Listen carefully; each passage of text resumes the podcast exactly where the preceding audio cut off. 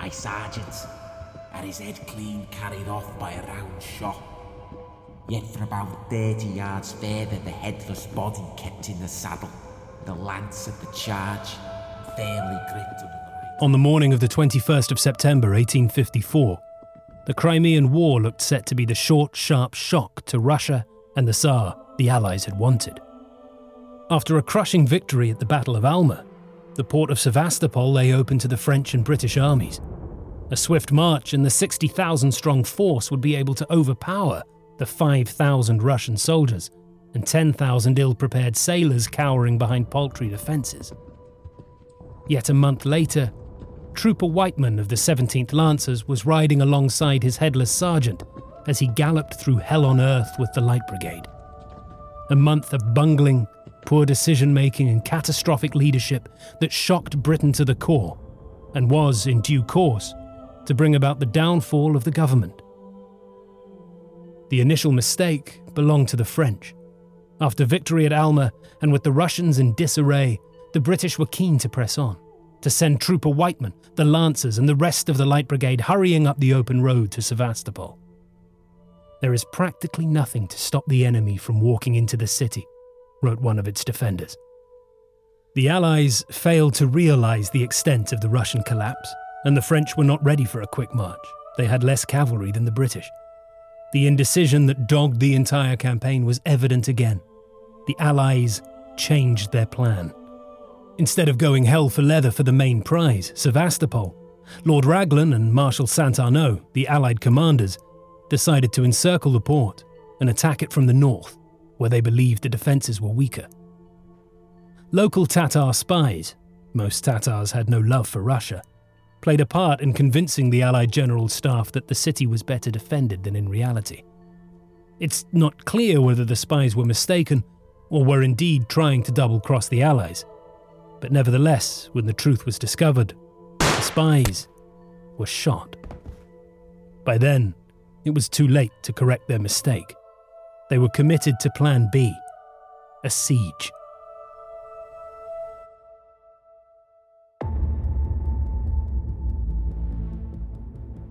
This is Wars That Shaped the World.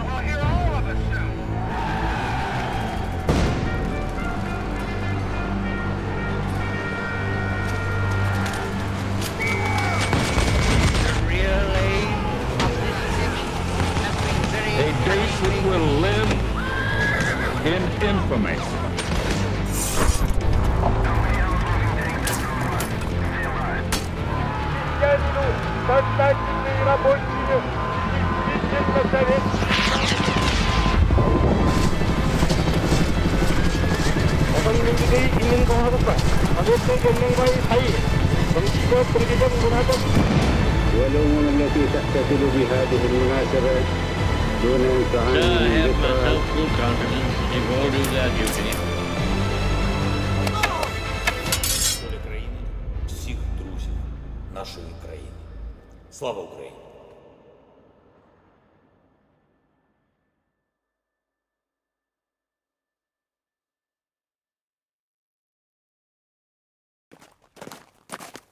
At midday on 26th of September, Lord Raglan rode into the small port of Balaclava. Residents came out to greet the British cavalry bearing trays of fruit and flowers, as well as bread and salt, the traditional sign of submission. The French took the harbour of Kamiesh, meaning each army had somewhere for supplies to land. Progress was slow and steady, but the French had a more pressing problem. For their mortally ill commander, Marshal Saint Arnaud, time was all but up. Marshal Saint Arnaud was brought into town this afternoon in a very weak state. He is to embark for France immediately, but is so ill that his medical attendants doubt his living to see it again. He was replaced as commander in chief by Francois Canrobert, a general soon to become known to the British as Robert Cant. As the Allies spread out to encircle Sevastopol, advancing along the Inkerman Heights, the British caught up with the Russian rearguard. Captain Louis Nolan, an ambitious cavalryman on Raglan's staff, saw this as the moment he'd been waiting for. Nolan was a student of cavalry tactics, an enthusiastic student, and this, he believed, was the perfect chance to unleash the Light Brigade. He pushed for an attack, but Lord Lucan, the cavalry commander, called it off. Nolan was furious, and the decision was noticed by William Russell, the Times correspondent and meticulous chronicler of the war. The cavalry have not done as much as expected of them, and at the Alma they were quite inactive. With the Allied commanders deciding a siege of Sevastopol was now the best option, the cavalry seemed set to be pushed even further out of the picture. Within their ranks, the junior officers and men were not happy. They had a lofty reputation to uphold, and with each day that passed, they were being denigrated. As the French and British began to dig in on the heights around the city and embark on the Herculean task of hauling their great guns up the hills, the Russians were making the most of the lull. Their panic had been checked, and the defences of Sevastopol were quickly improved. With a population of 40,000, the port had only been in existence for some 70 years. It was a military settlement. Everything was focused on looking after the fleet and its sailors. As the defences were thrown up, Admiral Kornilov rode around the perimeter encouraging his men. One such encounter was recorded by Leo Tolstoy, now a battery commander within one of the strongholds that made up the key points of the port's defences. If you must die, lads, will you die? shouted Kornilov.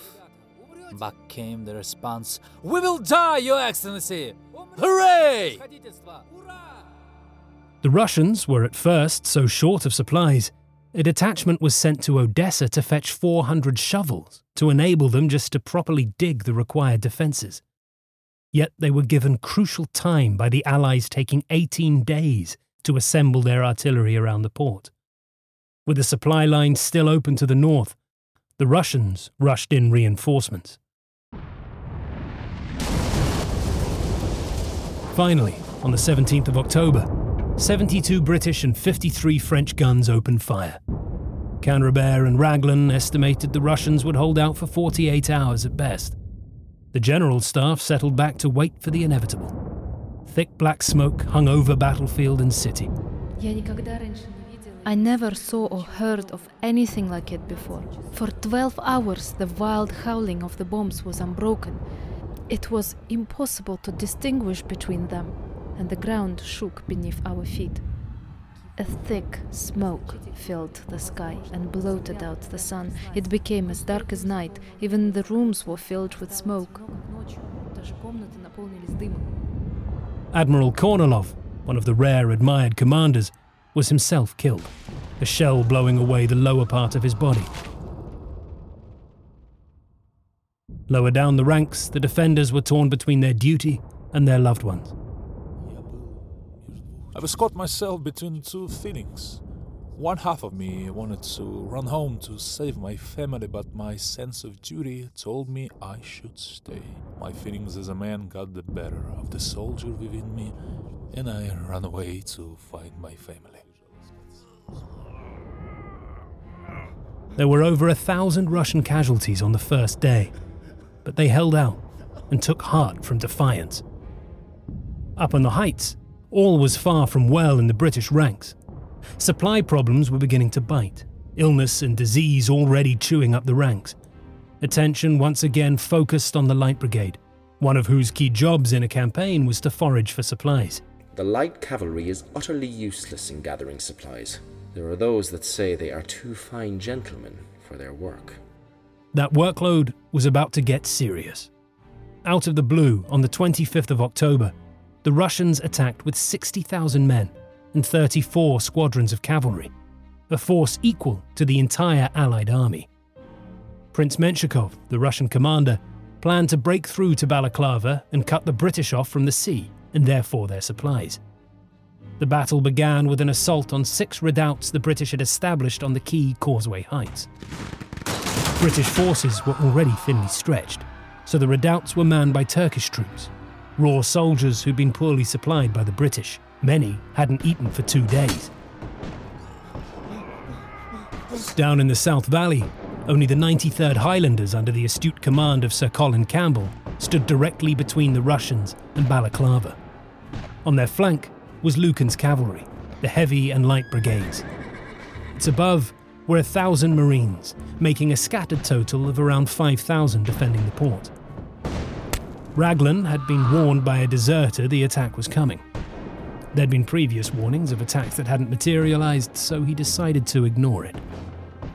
Menshikov's assault took the British by surprise. For the first hour, the Turks and the redoubts held out, despite being outnumbered two to one.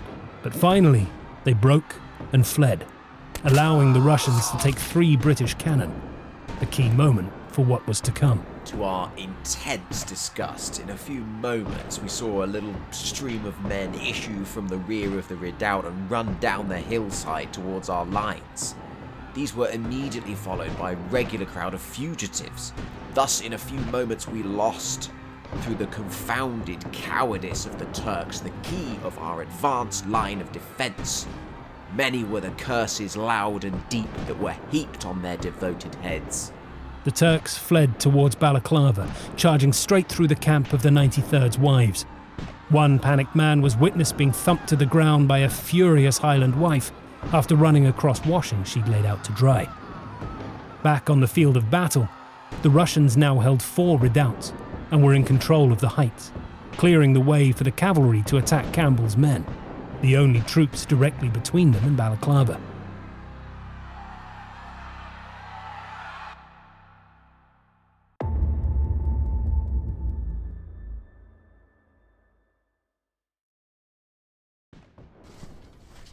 The usual tactic of the time for infantry when faced by cavalry was to form a square or mass ranks, a move little changed from Waterloo 39 years earlier. But Sir Colin Campbell appreciated the power of the Minié rifle, and instead strung his men out in a line just too deep. 400 Russian cavalrymen, having been blessed by a priest and reportedly given three times their usual ration of vodka, swung round to make the attack.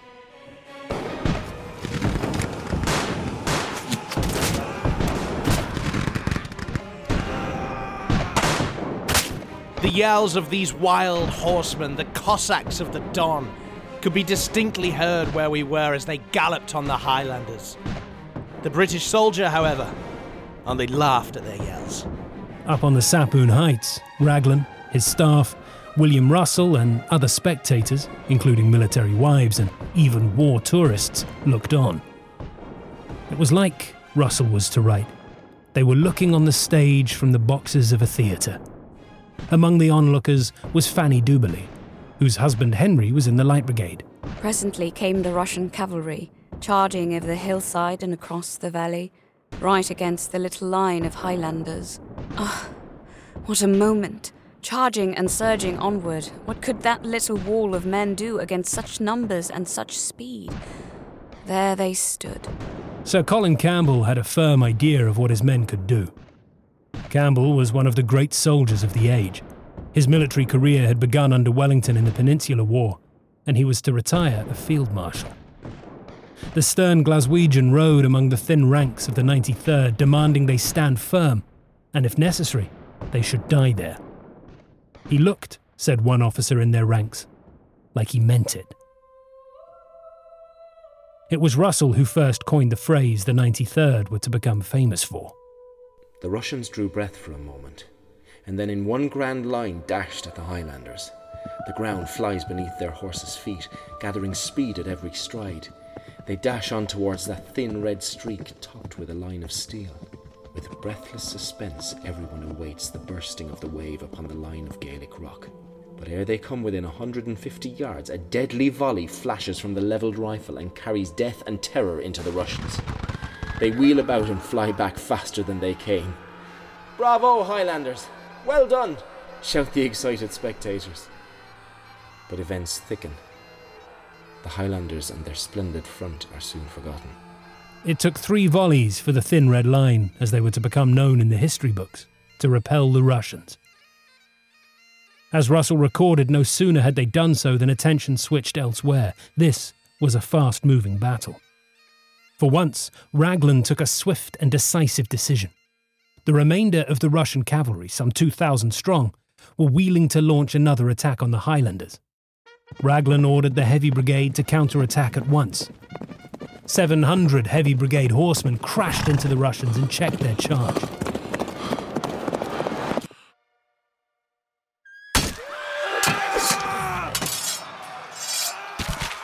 The fighting was close quarters, the cavalrymen struggling even to wield their swords.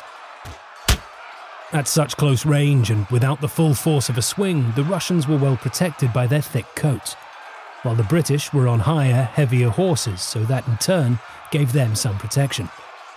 There were no more than 20 casualties on each side, but the impact of the British charge was enough to break the Russians, and after 10 minutes, they turned and retreated.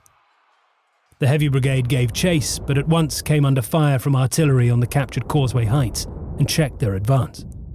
Events were moving at high speed. French and British reinforcements had rushed to the Highlanders, and so Balaclava was now safe.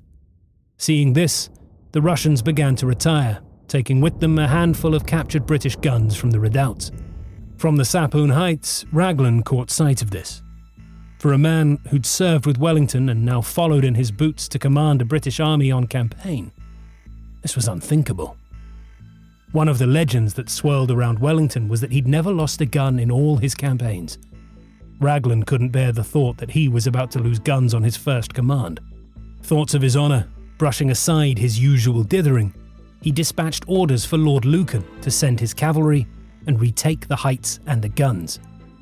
Raglan promised infantry support, as would be necessary and usual for such an attack. Lucan, at the west end of the heights, saw no sign of any infantry, so for 45 minutes he did nothing. The cavalry sat in the saddle waiting. Raglan watched the guns edging out of reach and what he perceived to be his honour and reputation going with them. He called over Captain Nolan, the cavalry enthusiast and best horseman on his staff. Raglan dictated another order. It was to become one of the most controversial in British military history. Lord Raglan wishes the cavalry to advance rapidly to the front. Follow the enemy and try to prevent the enemy carrying away the guns. Troop horse artillery may accompany. French cavalry is on your left. Immediate. Nolan galloped off to find Lucan. There was already widespread irritation at what the Light Brigade had, or rather hadn't done that morning, both without and within its ranks. One Light Brigade officer had slapped his sword against his leg, a clear sign of disrespect, when their commander, Lord Cardigan, prevented them from supporting the Heavy Brigade's charge. Several troopers stood up in the saddle and yelled, Why are we kept here? Nolan, too, thought the brigade hadn't done its bit. All the earlier criticisms of the Light Brigade bubbled beneath the surface. But Lucan was baffled.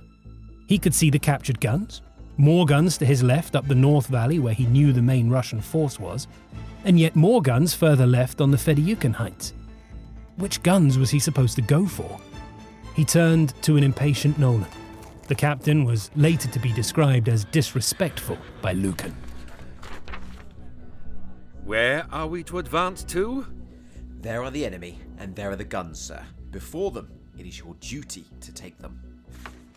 As he spoke, Nolan flung an arm out, and we have only Lucan's word for this exchange, and pointed not towards the captured British guns on Causeway Heights, but rather the Russian batteries in front of the massed ranks of Cossacks up the North Valley, either side of which were more guns and infantry. Lucan followed Nolan's instructions. He ordered Cardigan to take his light brigade up the valley. Cardigan queried the order, said it was madness. Cardigan and Lucan were barely on speaking terms. Lucan was married to one of Cardigan's sisters, and he believed Lucan mistreated her. The two lords despised each other. Lucan, perhaps fearing for his reputation, perhaps fearing for his control over men desperate for action, demanded Cardigan follow orders. Cardigan had no choice. A cavalry engagement begins at a walk. 661 officers and troopers headed towards the North Valley, Cardigan in the front line with the 13th Light Dragoons and the 17th Lancers. Behind them came the 11th Hussars and the 4th Light Dragoons. It was two kilometres to the end of the valley, a distance that would take around seven minutes for charging cavalry to cover.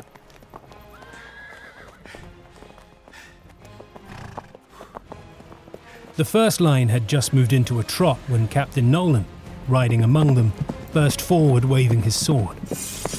Was he encouraging his beloved Light Brigade on, relieved at last they were going to see action and show the army what they could do? Or had Nolan realized his mistake in sending the brigade in the wrong direction, and was he frantically trying to redirect them? There was no time to find out.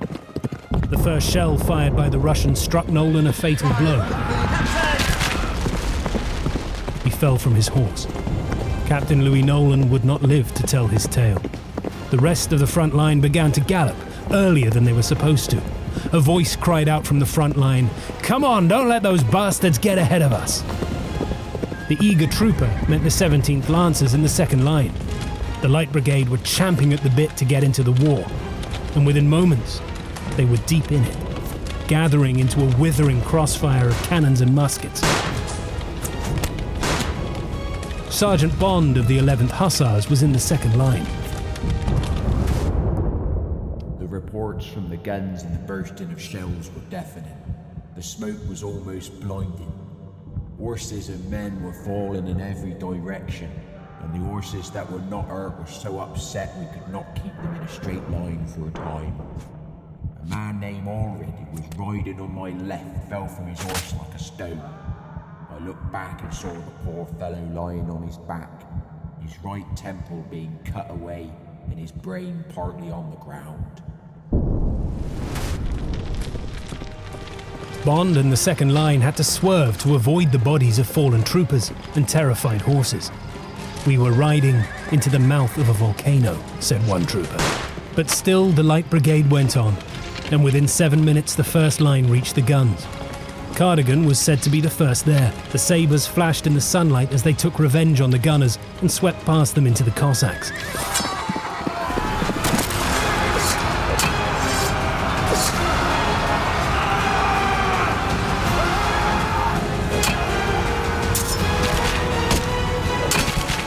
The Light Brigade were outnumbered five to one, but the Cossacks panicked, as if unable to believe their foe had ridden through hell and come out the other side. The Cossacks opened fire on their own side, spreading further panic through the Russian forces, who turned and fled for the Chernaya River, what was left of the Light Brigade in hot pursuit.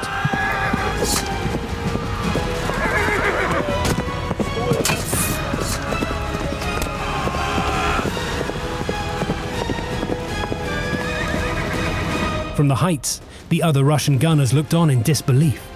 Stepan Kozhukhov was one of their officers.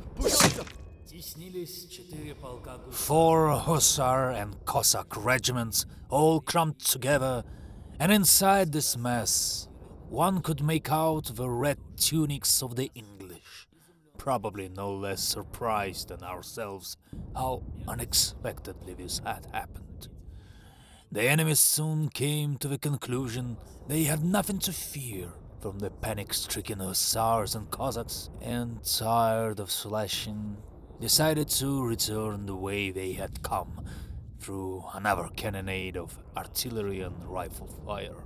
It is difficult, if not impossible, to do justice to the feat of this mad cavalry. Having lost at least a quarter of their number during the attack, and being apparently impervious to new dangers and losses, they quickly reformed their squadrons to return over the same ground littered with their dead and dying. With desperate courage, these valiant lunatics set off again, and it took a long time for the Hussars and Cossacks to collect themselves. They were convinced the entire enemy cavalry were pursuing them and angrily did not want to believe they had been crushed by a relatively insignificant handful of daredevils. As the Light Brigade dashed back towards the British lines, the Polish Lancers were ordered to charge down from the causeway heights and cut off their retreat. Fresh troops in such a large number, with the advantage of coming downhill at a weary enemy, should have spelt the end of the Light Brigade. But the Poles made only a token attack on the brigade's outriders. Like the Cossacks, the Poles also seemed scared to attack men possessed by such mad courage. If the Light Brigade could charge the guns and survive, who stood any chance against them? Of the 661 men of the Light Brigade, 113 were killed, 134 wounded, and 45 taken prisoner. In addition, more than 360 horses were killed in three quarters of an hour. It was not the end of the battle. French cavalry and infantry were efficiently recapturing the redoubts on the Causeway Heights, as the British should have done some hours earlier. That took most of the rest of the day. The Allies were happy to have kept Balaclava, and with fresh French troops strengthening the line, the Russians were not ready to risk another attack. So by five o'clock, the Battle of Balaclava was over. The Russians claimed a great victory and paraded the captured British guns through Sevastopol. From up on the heights, the British could see the parade. It was no victory. The Russians tried to attack again the following day with 5,000 men, but were beaten off by half that number from De Lacy Evans' 2nd Division.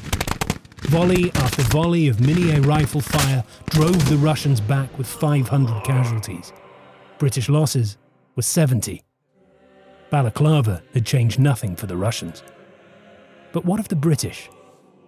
There were questions of Cardigan's role in the Light Brigade's retreat. Some claim he turned and galloped away on his own. In other words, a commander fleeing the field ahead of his men. This was not done. Cardigan hotly denied it, and after the war even took to the courts in a series of high profile cases in an attempt to clear his name. He said it was beneath him to fight Russian gunners and common soldiers. He'd done his job in charging the guns. That evening, Cardigan returned to his private yacht in Balaclava Bay and mulled over the day's events with the help of a champagne dinner. Back up on the heights, among the tents and trenches, William Russell was writing the report that would help frame an imperial legend, but also with bodies piling up day after day, question the progress of the war and the very men who were running it. All our operations in the trenches were lost sight of in the interest of this melancholy day in which our light brigade was annihilated by their own rashness and by the brutality of a ferocious enemy. Russell at first wrote that only 200 Light Brigade men returned from the Valley of Death. Other papers had even fewer making it back. It was Russell's words, fresh from the battlefield in a manner never seen before, that hit home with the public up and down Britain. The charge of the Light Brigade became a legendary story of courage, tragedy, and blunder. Within two months, Tennyson was writing his famous poem. Half a league, half a league, half a league onward. All in the valley of death rode the 600. Forward the light brigade, charge of the guns, he said. Into the valley of death rode the 600. Forward the light brigade. Was there a man dismayed? Not though the soldier knew someone had blundered. Theirs not to make reply, theirs not to reason why, theirs but to do and die. Into the valley of death rode the 600. Here was the poet laureate himself echoing Russell's words and stating that someone high up had blundered, leaving the common soldier to do and die. For the first time, the commanders, Britain's aristocratic generals, were held up to the light, and the public did not like what they were being shown.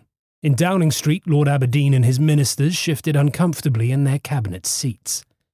This war was not going according to plan. We make very little way, and it is evident that this cannot last. The men are worn out. We must have more men. Out in the Crimea, casualties were mounting. The temperature was beginning to drop, the nights getting colder.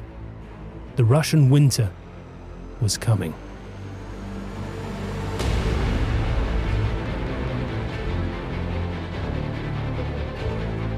Next on Wars That Shaped the World. Directly, we saw their heads above the parapet. We fired at them or bayoneted them as fast as we could. It came on like ants. No sooner was one knocked backwards and another clambered over the dead bodies to take his place, all yelling and shouting. We were not quiet, you may be sure. And what with the cheering, shouting, the thud of blows, the clash of bayonets and swords, the ping of the bullets, the whistling of the shells, the foggy atmosphere and the smell of powder and blood, the scene inside the battery where we were. was beyond the power of man to imagine or describe.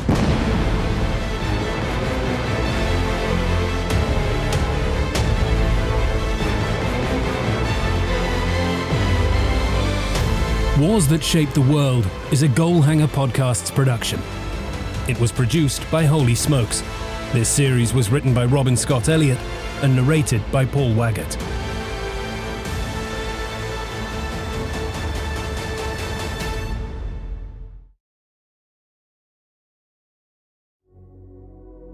Holy smokes.